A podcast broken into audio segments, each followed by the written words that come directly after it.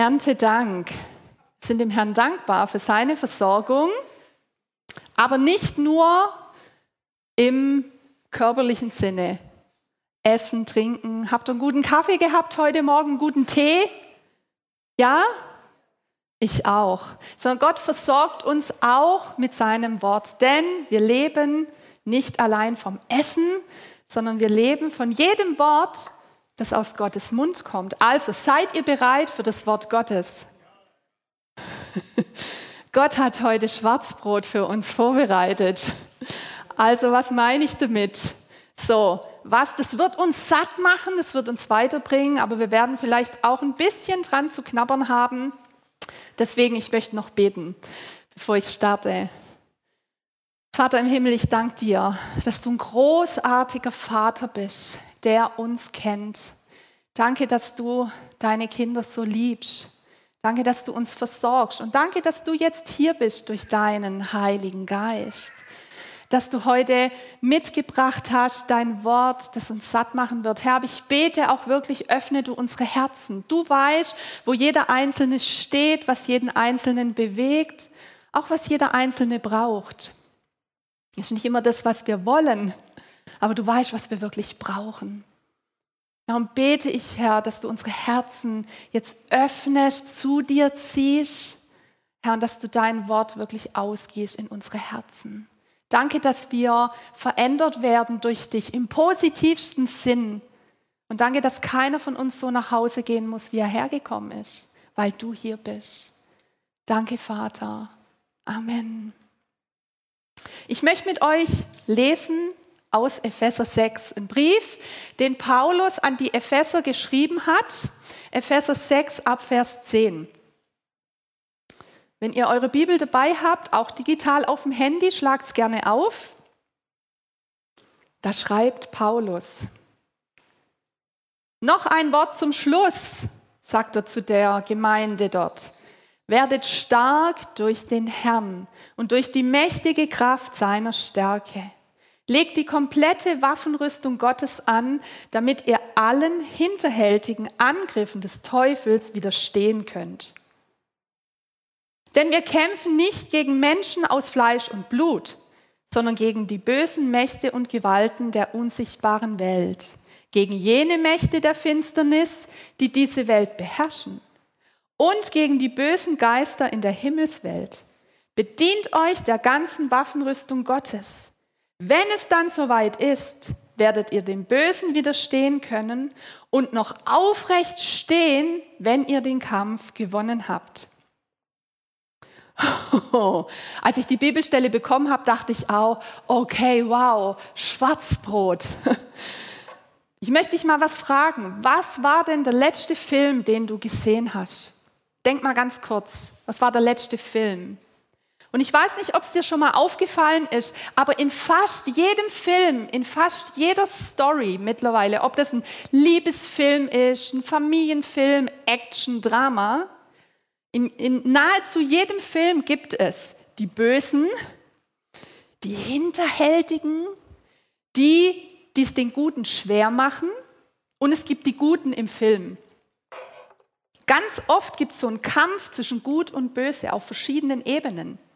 Und ich weiß nicht, ob du das wusstest, aber wir Christen, wir Nachfolger Jesu, wir stehen tatsächlich auch in einem Kampf. Wir stehen in einem geistlichen Kampf. Paulus schreibt es hier in diesem Brief an die Gemeinde in Ephesus. Und zwar, dass der Feind weiß nicht, ob euch diese Stelle aufgefallen ist, dass der Feind hinterhältige Angriffe auf sie ausübt. Und er schreibt weiter, ja, wir kämpfen nicht gegen Menschen aus Fleisch und Blut. Wir kämpfen nicht gegen Menschen, sondern wir kämpfen gegen die bösen Mächte und Gewalten der unsichtbaren Welt. Und vielleicht hörst du das jetzt, ja, vielleicht warst du noch nicht so oft bei uns oder bist im Podcast, hast dich reingeklingt und fragst dich, okay, wo bin ich hier gelandet? Böse Mächte, Teufel, geistlicher Kampf. Und ich gebe zu, das ist ein krasses Thema. Aber Gott ist es wichtig, dass wir Bescheid wissen. Paulus war das wichtig, dass die Christen in Ephesus Bescheid wissen. Denn er spricht hier über eine Tatsache, die ist, ob wir das jetzt so richtig glauben wollen oder nicht und ob wir das gut finden oder nicht.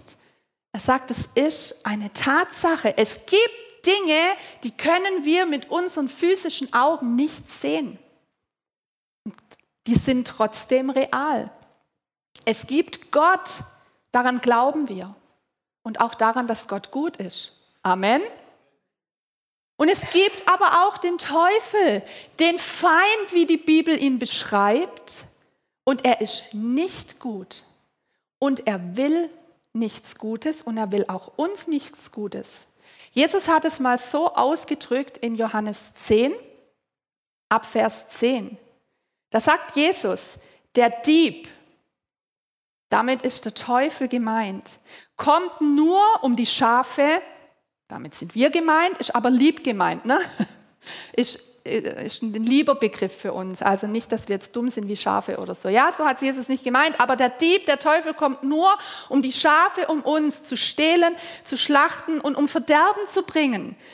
Und dann spricht Jesus über sich und er sagt, ich aber bin gekommen, um ihnen, also uns, Leben zu bringen. Und zwar Leben in ganzer Fülle. Wie tut er das? Jesus sagt, ich bin der gute Hirte und ein guter Hirte ist bereit, sein Leben für die Schafe herzugeben. Und genau das hat Jesus auch gemacht.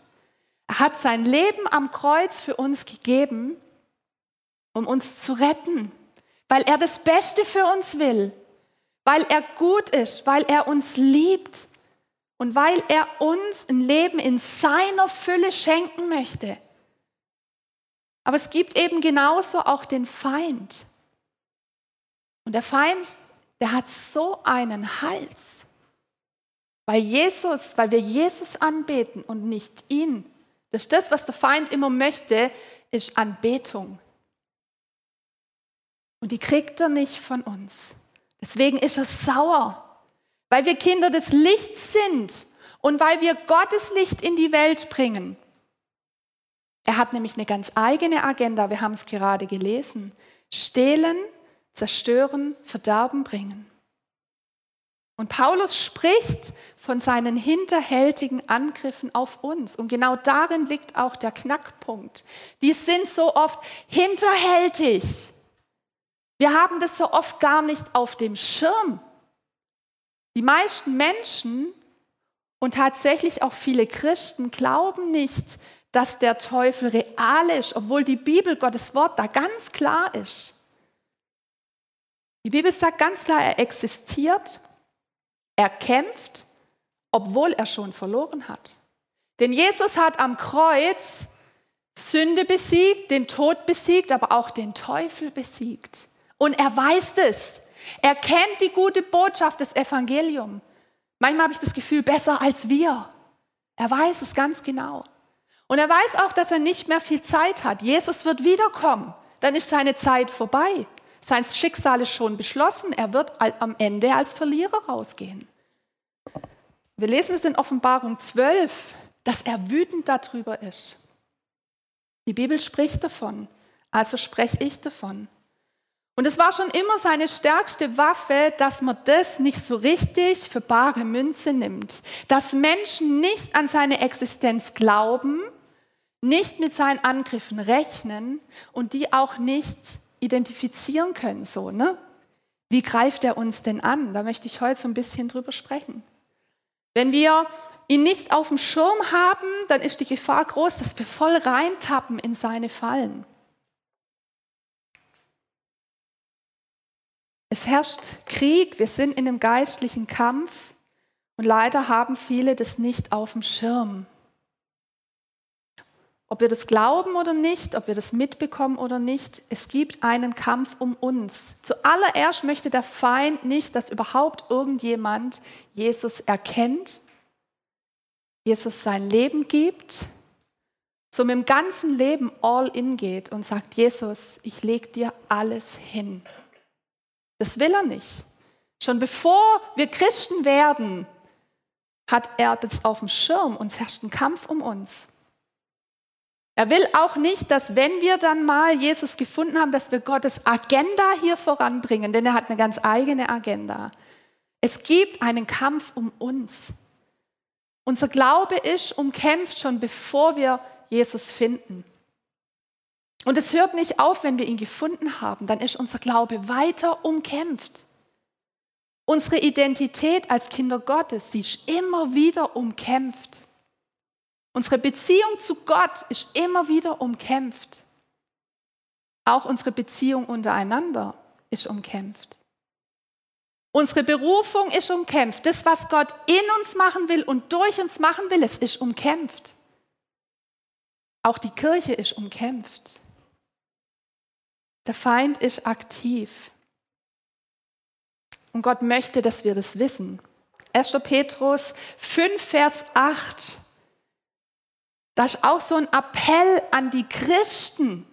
Da heißt, seid besonnen und seid wachsam. Euer Feind, der Teufel, streift umher wie ein brüllender Löwe, immer auf der Suche nach einem Opfer, das er verschlingen kann. So klar spricht Gottes Wort zu uns Christen. Seid besonnen und wachsam. Und ganz wichtig, Gott sagt es nicht, um uns Angst zu machen. Der Feind hat schon verloren. Aber er kann in einem gewissen Pensum uns auch schaden, wenn wir ihm Raum geben. Und das ist der Punkt.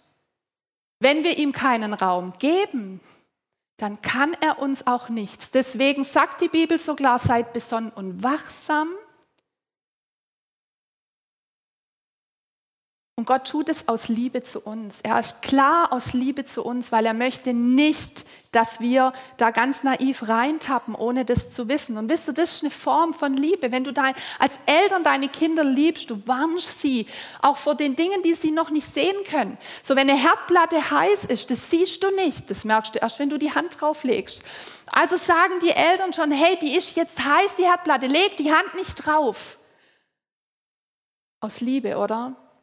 Das ist mir ganz wichtig heute Morgen. Es geht nicht darum, dass Gott uns Angst machen möchte, sondern er liebt uns, er will uns schützen. Denn wenn wir dem Feind keinen Raum geben, dann kann er uns gar nichts. Jakobus 4, Vers 7 sagt uns das. Da heißt es, ordnet euch daher Gott unter. Dem Teufel widersteht dann wird er von euch ablassen und fliehen. Widerstehen heißt, ich stelle mich dem entgegen. Ich erkenne diesen Angriff, ich stelle mich dem entgegen, ich lasse mich schlichtweg einfach nicht drauf ein. Bei Gott gehe ich mit, beim Feind sage ich, talk to the hand. Mein Ohr kriegst du nicht, ja, sprich zur Hand. Ich gehe nicht mit, ich ich, ich, ich gebe dir keinen Raum. Darum geht's. Und der Feind ist ja nicht dumm, ne? Der klopft jetzt nicht morgens an deine Tür und sagt: Guten Morgen, ich habe heute so ein paar hinterhältige Sachen für dich. Die werden so schrecklich sein, du wirst sofort erkennen. Aber glaub mir, es ist gut, es ist gut. Nein, das macht er nicht. Sondern er kommt um Ecken und er kommt auf Ebenen, wo wir es vielleicht gar nicht realisieren. Aber das Wort Gottes spricht darüber. Und der Herr hat mir aufs Herz gelegt, und jetzt wisst ihr, warum ich von Schwarzbrot gesprochen habe, dass wir uns ein bisschen mit den Taktiken des Feinds beschäftigen. Und das sind einige. So, wir werden heute auch nicht alle machen, weil die Zeit habe ich nicht. Aber wir werden, ich habe drei mitgebracht, vielleicht schaffe ich auch nur zwei. Wir werden sehen. Ähm, aber wir werden immer mal wieder so in größeren Abständen einfach mal Taktiken des Feindes angucken damit wir sie erkennen und damit wir widerstehen können. Okay, seid ihr noch mit mir? Okay, Amen, Amen. Die erste Taktik, über die ich heute sprechen möchte, ist, dass der Feind uns attackiert durch Menschen. Römer 6, Vers 13, da heißt es, lasst keinen Teil eures Körpers zu einem Werkzeug, Klammer auf, man kann das auch mit Waffe übersetzen, für das Böse werden, Lasst keinen Teil eures Körpers zu einem Werkzeug oder einer Waffe für das Böse werden, um mit ihm zu sündigen. Stellt euch stattdessen Gott ganz zur Verfügung, denn es ist euch ein neues Leben geschenkt worden. Euer Körper soll ein Werkzeug zur Ehre Gottes sein, sodass ihr tut, was gerecht ist. Paulus spricht hier nicht zu Nichtchristen. Paulus spricht zu Christen. Und er sagt zu Christen, lasst euch nicht zu einem Werkzeug oder einer Waffe für das Böse machen, sondern seid ein Werkzeug zur Ehre Gottes. Das heißt für uns, beides ist möglich, oder? Beides ist möglich. Wir können ein Werkzeug zur Ehre Gottes sein oder ein Werkzeug, eine Waffe für das Böse. Was meine ich damit? Auch wenn wir Christen sind, wir können lügen. Auch wenn wir Christen sind, wir können betrügen. Auch wenn wir Christen sind, können wir über Menschen lästern. Auch wenn wir Menschen sind, Christen sind, können wir Menschen mit Worten verletzen und mit Taten verletzen. Es ist so. Wir haben auch, wenn wir dieses neue Leben in Jesus haben, die Wahl. Genauso gut können wir uns aber jetzt auch dagegen entscheiden. Wir können aus der Sklaverei der Sünde raus und sagen, nein, ich möchte das nicht mehr, aber wir können eben doch auch noch viele Dinge tun. Manches passiert uns ja auch unbewusst, oder? Also ich stehe jetzt oftmals nicht morgens auf und denke, ja klar, ist schon lange mal niemand mehr angelogen. This is the day, heute. Ne? Macht man ja nicht. Sind ja oftmals auch Mechanismen in uns, Momente. Aber wir können das noch. Und immer wenn wir das tun,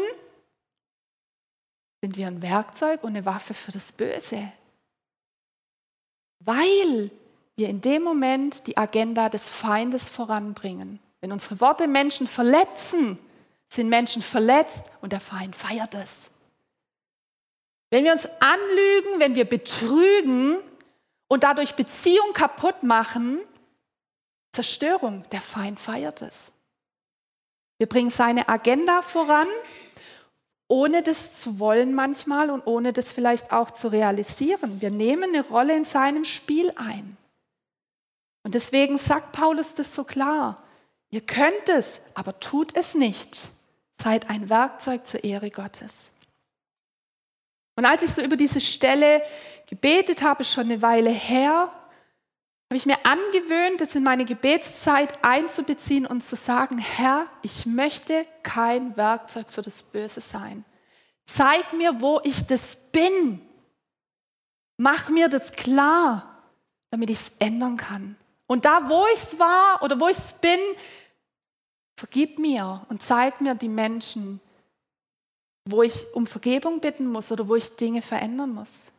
Vielleicht möchtest du das auch zu deinem Gebet machen. Ich habe festgestellt, das ist ein wertvolles Gebet, aber Gott beantwortet es auch. Gott zeigt uns das, auch in den kleinen Dingen. Schlechte Gedanken, schlechte Worte, Groll, Neid, wo wir vielleicht aus einem niedrigen Selbstwertgefühl Dinge machen, die uns und anderen nicht gut tun. Und Gott fängt an, uns diese Dinge zu zeigen. Aber das ist so die Entscheidung, die wir treffen können. Will ich es oder will ich es nicht? Und ich habe mal beschlossen, ich will es nicht. Es wird mir immer wieder passieren. Ich habe einen gnädigen Gott und ich kann Dinge in Ordnung bringen, ist auch ein Zeugnis, oder? Zu sagen, hey, was ich gestern gesagt habe, es war nicht okay, ich glaube, das hat dich verletzt. Wow, wir können Dinge in Ordnung bringen. Aber ich habe mal entschlossen, ich will das nicht. Ich will Menschen ermutigen. Ich will Menschen auch ermutigen in den Dingen Gottes. Ich will sie nicht entmutigen. Ich will in den Menschen nicht nur das Schlechte sehen, sondern ich möchte, dass Gott mir das Gold zeigt, was er in sie reingelegt hat. Und vielleicht kann ich ein Puzzleteil sein, das zu heben. Wie genial wäre das? Ich will vergeben. Und der Herr hilft mir. Ich möchte Einheit fördern. Ich möchte gut über Menschen sprechen. Und da, wo es nötig ist, möchte ich mit ihnen über Dinge sprechen. Die Bibel sagt, meine Zunge, meine Worte bringen entweder Leben oder Tod.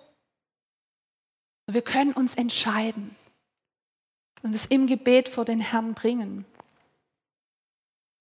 Und es ist nicht immer leicht, aber ich glaube, wenn wir kein Werkzeug für das Böse sein wollen, ist der einzigste Weg, oder?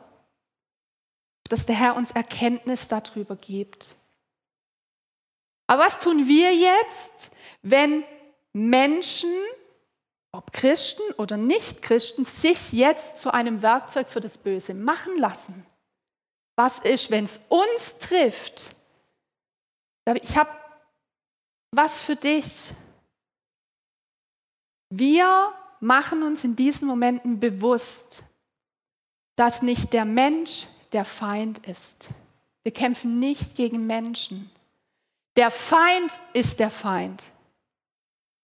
Nicht Menschen sind unser Feind, sondern der Feind ist der Feind. Und wenn sie sich zu seinem Werkzeug machen, seine Agenda voranbringen, er sich freut, ist ihre Verantwortung. Aber ich kämpfe in dem Moment nicht gegen diesen Menschen, denn der Feind ist mein Feind. Wie bekämpfen wir das jetzt? Dieses Böse, wenn es durch Menschen kommt. Wir begegnen der Finsternis mit Licht. Wir beten für die, die uns Böses tun. Wir segnen die, die uns verfluchen. Wir vergeben denen, die schuldig an uns geworden sind und wir lieben unsere Feinde. Wie komme ich darauf? Wer weiß es? Das habe nicht ich mir ausgedacht. Jesus hat es gesagt und Jesus hat es vorgelebt. Jesus hat das Böse durch das Gute überwunden. Und so sollen wir das Böse durch das Gute überwinden. Denn wenn wir auf Böses mit Bösem reagieren, hat der Feind schon eine, einen Fuß in unserer Tür, in unserem Herzen. Und vielleicht geht es dir gerade so. Vielleicht wurde dir Unrecht getan von Menschen. Vielleicht haben Menschen auch Ereignisse ausgelöst, mit denen du zu knabbern hast. Und vielleicht ist Groll in dir da, schlechte Gedanken. Und ich möchte dir sagen, vielleicht hast du recht. Vielleicht hast du recht. Aber, und wenn du nur diesen einen Satz heute mitnimmst, Recht haben und vor Gott im Recht sein ist nicht immer dasselbe hat Gott mir mal gesagt, als ich das vor ihm ausgebreitet habe, hat Gott gesagt, ja, du hast recht. Es war ungerecht, das ist nicht in Ordnung, du hast recht. Trotzdem bist du jetzt nicht im Recht mit deiner Reaktion darauf. Recht zu haben und vor Gott im Recht sein ist nicht immer dasselbe. Vielleicht hast du recht damit, dass das gar nicht geht, dass dieser Autofahrer dir die Vorfahrt genommen hat.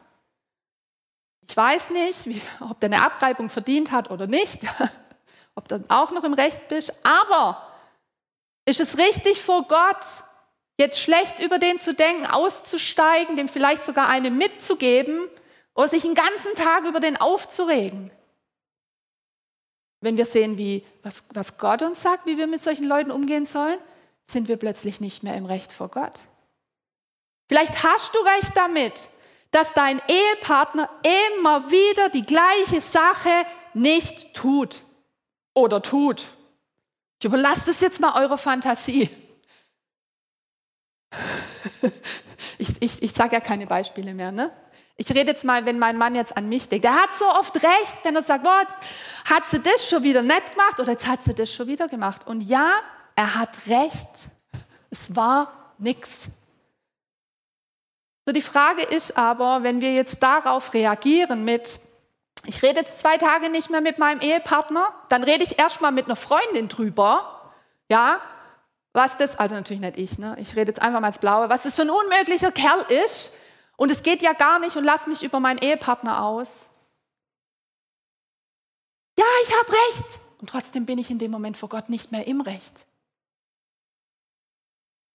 Ich habe ein Buch gelesen von Yassir Erik. Ich weiß nicht, ob den jemand von euch kennt. Im Sudan geboren, hardcore muslimische Familie. Also das Buch ist schon eine Weile her, ne? das ist jetzt ein Gedächtnisprotokoll. Ich, ich bitte, kleine Detailfehler zu entschuldigen. Das Buch heißt Hass gelernt, Liebe erfahren. Ich leihe euch das gern mal aus, wenn ihr es lesen wollt. Und er hat einem jungen Christen auf der Schule, den haben sie so verprügelt, einfach nur weil er Christ war, dass sie nicht mal mehr wussten, ob der noch, ob der das überlebt, als sie ihn haben liegen lassen. So, und ich habe mich gefragt, wie würde ich reagieren, wenn ich das gewesen wäre, dieser junge Christ, der von ihnen so wegen seines Glaubens äh, zugerichtet worden ist. Und dieser junge Christ, hat sein Leben lang für Yassir gebetet. Und Yassir ist zum Glauben gekommen an Jesus und die beiden haben sich irgendwann wieder getroffen. Und Yassir und dass er zu Jesus gefunden hat, war seine Gebetserhörung. Und er hat ihm vergeben und es hat ganz viel auch mit Yassir gemacht. Und ich dachte mir, und das ist natürlich ein krasses Beispiel, okay, aber ich dachte mir, wie gelebtes äh, Evangelium, das, was Jesus uns vorgelebt und gezeigt hat, ist es, wenn ich so für meine Feinde beten kann. Und es hat einen Unterschied gemacht in der geistlichen Welt. Der Yassir hat Jesus gefunden und es hat sein ganzes Leben verändert. Hätte sich sein Leben auch verändert, wenn dieser Junge anders reagiert hätte? Wir wissen es nicht. Aber ich glaube, es macht einen Unterschied auch für die Menschen, die sich zu einem Werkzeug für das Böse machen lassen, wenn wir das Böse durch das Gute überwinden. Und ich möchte dich das heute Morgen fragen und dich einfach einladen, dich von, von Gott herausfordern zu lassen. Und es ist eine Herausforderung, auch für mich, voll. Aber ich möchte dich fragen, wo möchtest du ganz konkret das Böse durch das Gute überwinden? Wo willst du ganz konkret durch das Licht, durch Jesus, die Dunkelheit überwinden, die dir gerade begegnet? Wem wirst du vergeben? Wen wirst du segnen? Für wen wirst du beten? Nicht obwohl die Person dir übel mitspielt, sondern weil. Ich weiß, es ist sehr herausfordernd. Der Herr fordert uns heraus, um uns frei zu machen dass auch Dinge in uns heilen können und dass Dinge sich verändern. Ich möchte einfach kurz einen Moment der Stille lassen, wo du das, wenn du das möchtest, nur wenn du das möchtest, vor deinen Herrn bringst. Und für diese Person, durch die der Feind dich attackiert, ganz bewusst betest. Segnend betest.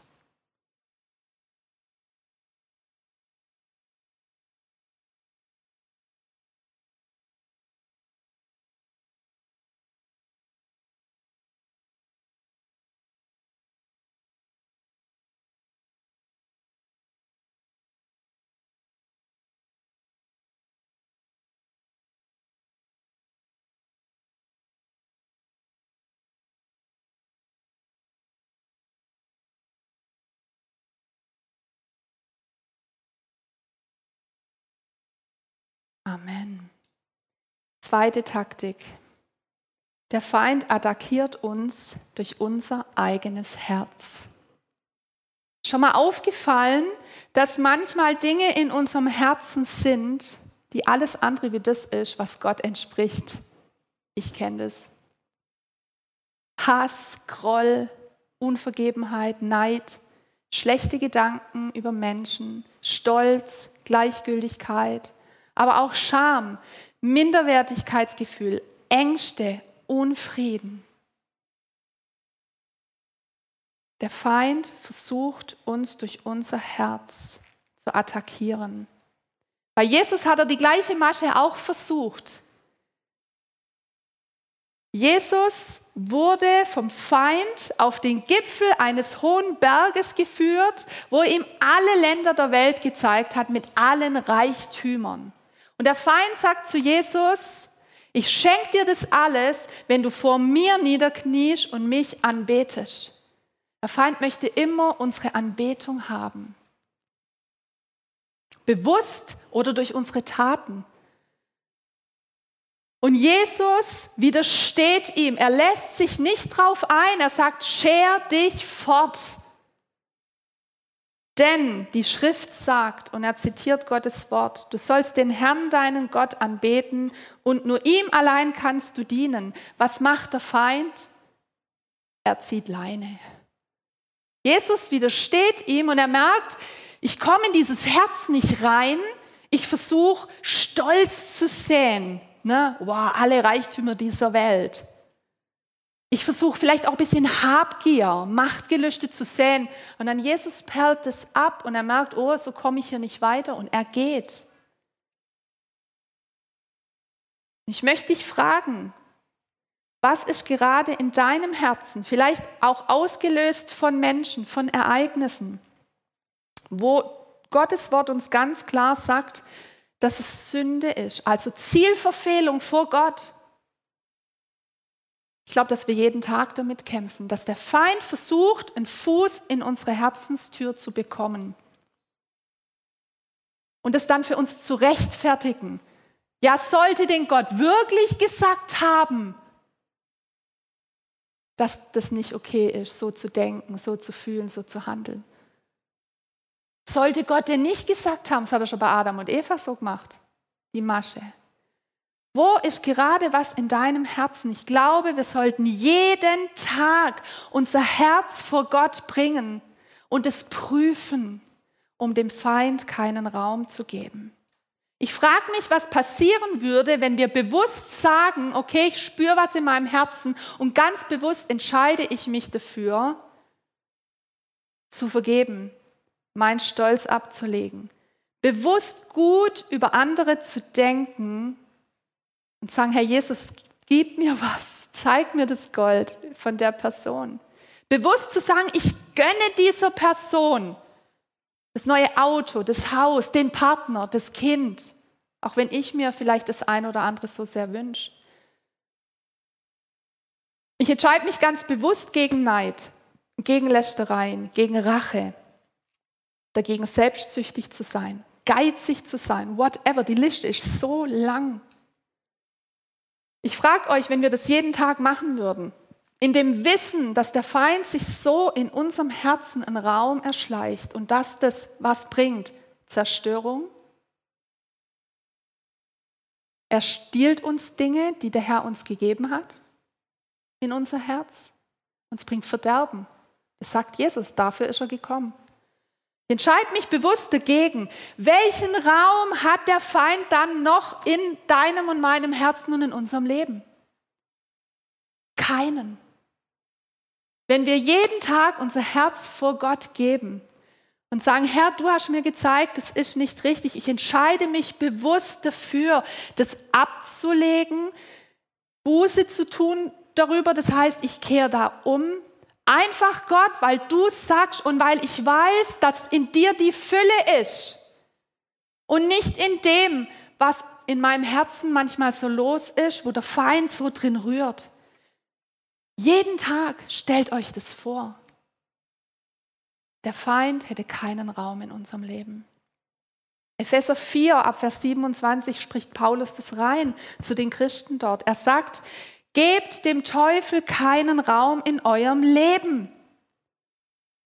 Wer bisher ein Dieb gewesen ist, soll aufhören zu stehlen und soll stattdessen einer nützlichen Beschäftigung nachgehen, bei der er seinen Lebensunterhalt mit Fleiß und Anstrengung durch eigene Arbeit verdient. Dann kann er sogar noch denen etwas abgeben, die in Not sind. Kein böses Wort darf über eure Lippen kommen. Vielmehr soll das, was er sagt, gut, angemessen und hilfreich sein. Dann werden eure Worte denen, an die sie gerichtet sind, wohltun. Und tut nichts, was Gottes Heiligen Geist traurig macht. Denn der Heilige Geist ist das Siegel, das Gott euch im Hinblick auf den Tag der Erlösung aufgedrückt hat, um damit zu bestätigen, dass ihr sein Eigentum geworden seid. Bitterkeit, Aufbrausen, Zorn, wütendes Geschrei und verleumderisches Reden haben bei euch nichts verloren. Genauso wenig wie irgendeine andere Form von Bosheit. Geht vielmehr freundlich miteinander um. Seid mitfühlend und vergebt einander, so wie auch Gott euch durch Christus vergeben hat. Paulus sagt es nicht, um die Leute zu stressen. Und ganz ehrlich, wenn ich das lese, ich merke schon, so ein bisschen Stress kommt in mir hoch. Es ist nicht, dass Gott so eine Latte ganz da oben legen will. Wir werden immer mal wieder aufbrausen. Wir werden auch mal zornig werden. Nicht jedes unserer Worte wird immer freundlich sein, es ist so. Aber wir können uns dessen bewusst werden, dass es nicht in Ordnung ist. Wir können unser Herz zu Gott bringen und sagen, begegne mir da drin. Ich möchte mich bewusst dagegen entscheiden und es nicht rechtfertigen, sagen, ich habe aber recht. Gott sagt, ja, du hast recht und doch bist du gerade vor mir nicht im Recht. Ich möchte was Verrücktes tun. Ich möchte auch jetzt hier mal einen Moment der Stille einbauen, wo du sagst, wenn du das möchtest, ja, da ist gerade etwas in deinem Herzen. Der Herr ist hier. Er steht mit offenen Armen da. Sprich mit ihm drüber. Entscheide dich bewusst, es abzulegen. Und die Kraft des Herrn wird dich befähigen dazu, dass du es auch kannst. Amen. Es ist der Herr, der Vollender dieser Dinge in uns. Lasst uns einen Moment einfach Zeit nehmen.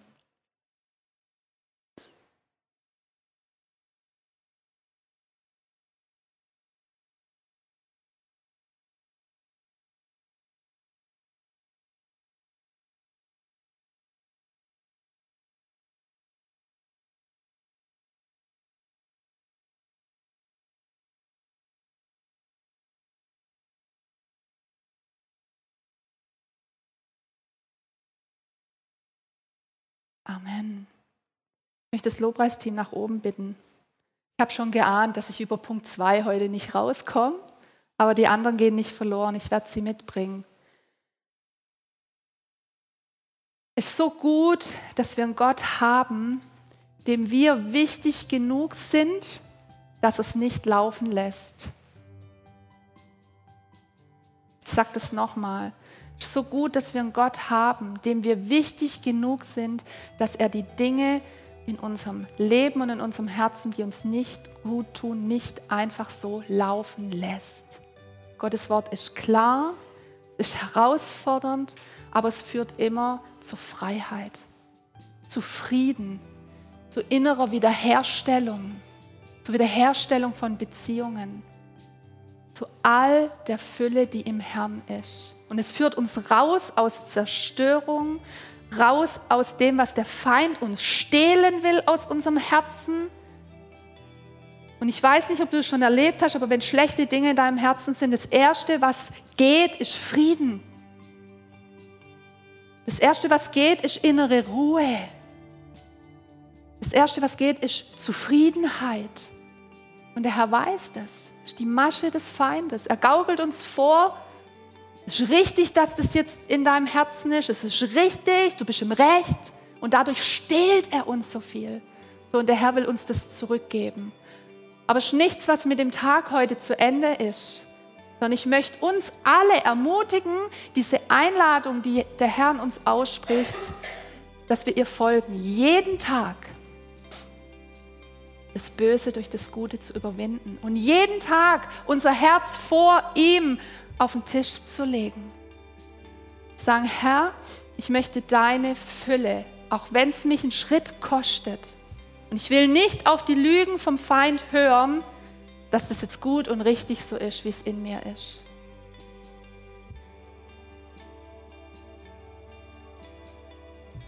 Ich möchte uns einladen, dass wir gemeinsam auch als Gemeinde dem Feind widerstehen. Wir unser Recht manchmal ablegen.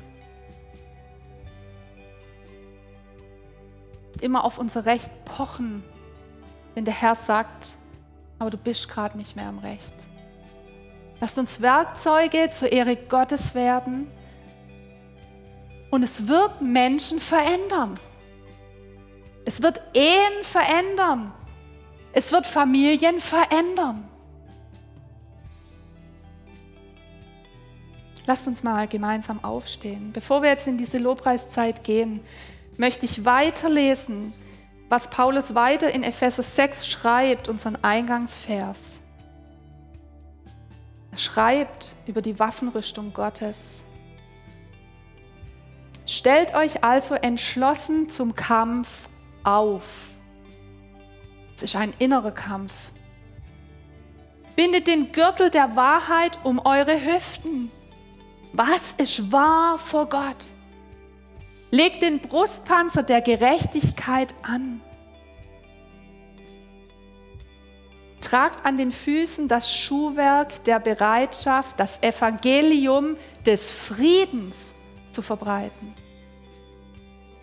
Zusätzlich zu all dem ergreift den Schild des Glaubens, mit dem ihr jeden Brandpfeil unschädlich machen könnt, den der Böse gegen euch abschießt.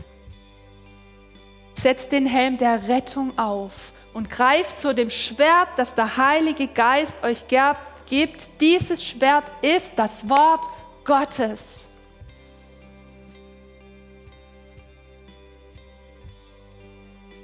Heiliger Geist, ich danke dir für das Wort Gottes, das so klar spricht, aber in dem so viel Freiheit und Leben und Frieden und Rettung ist für uns.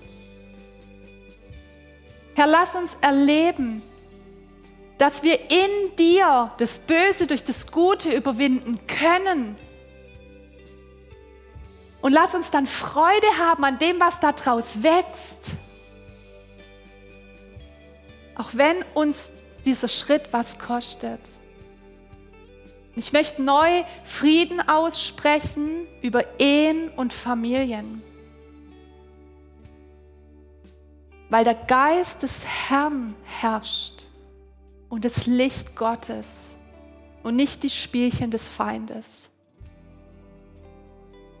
Und ich möchte neu Wiederherstellung über Beziehungen aussprechen.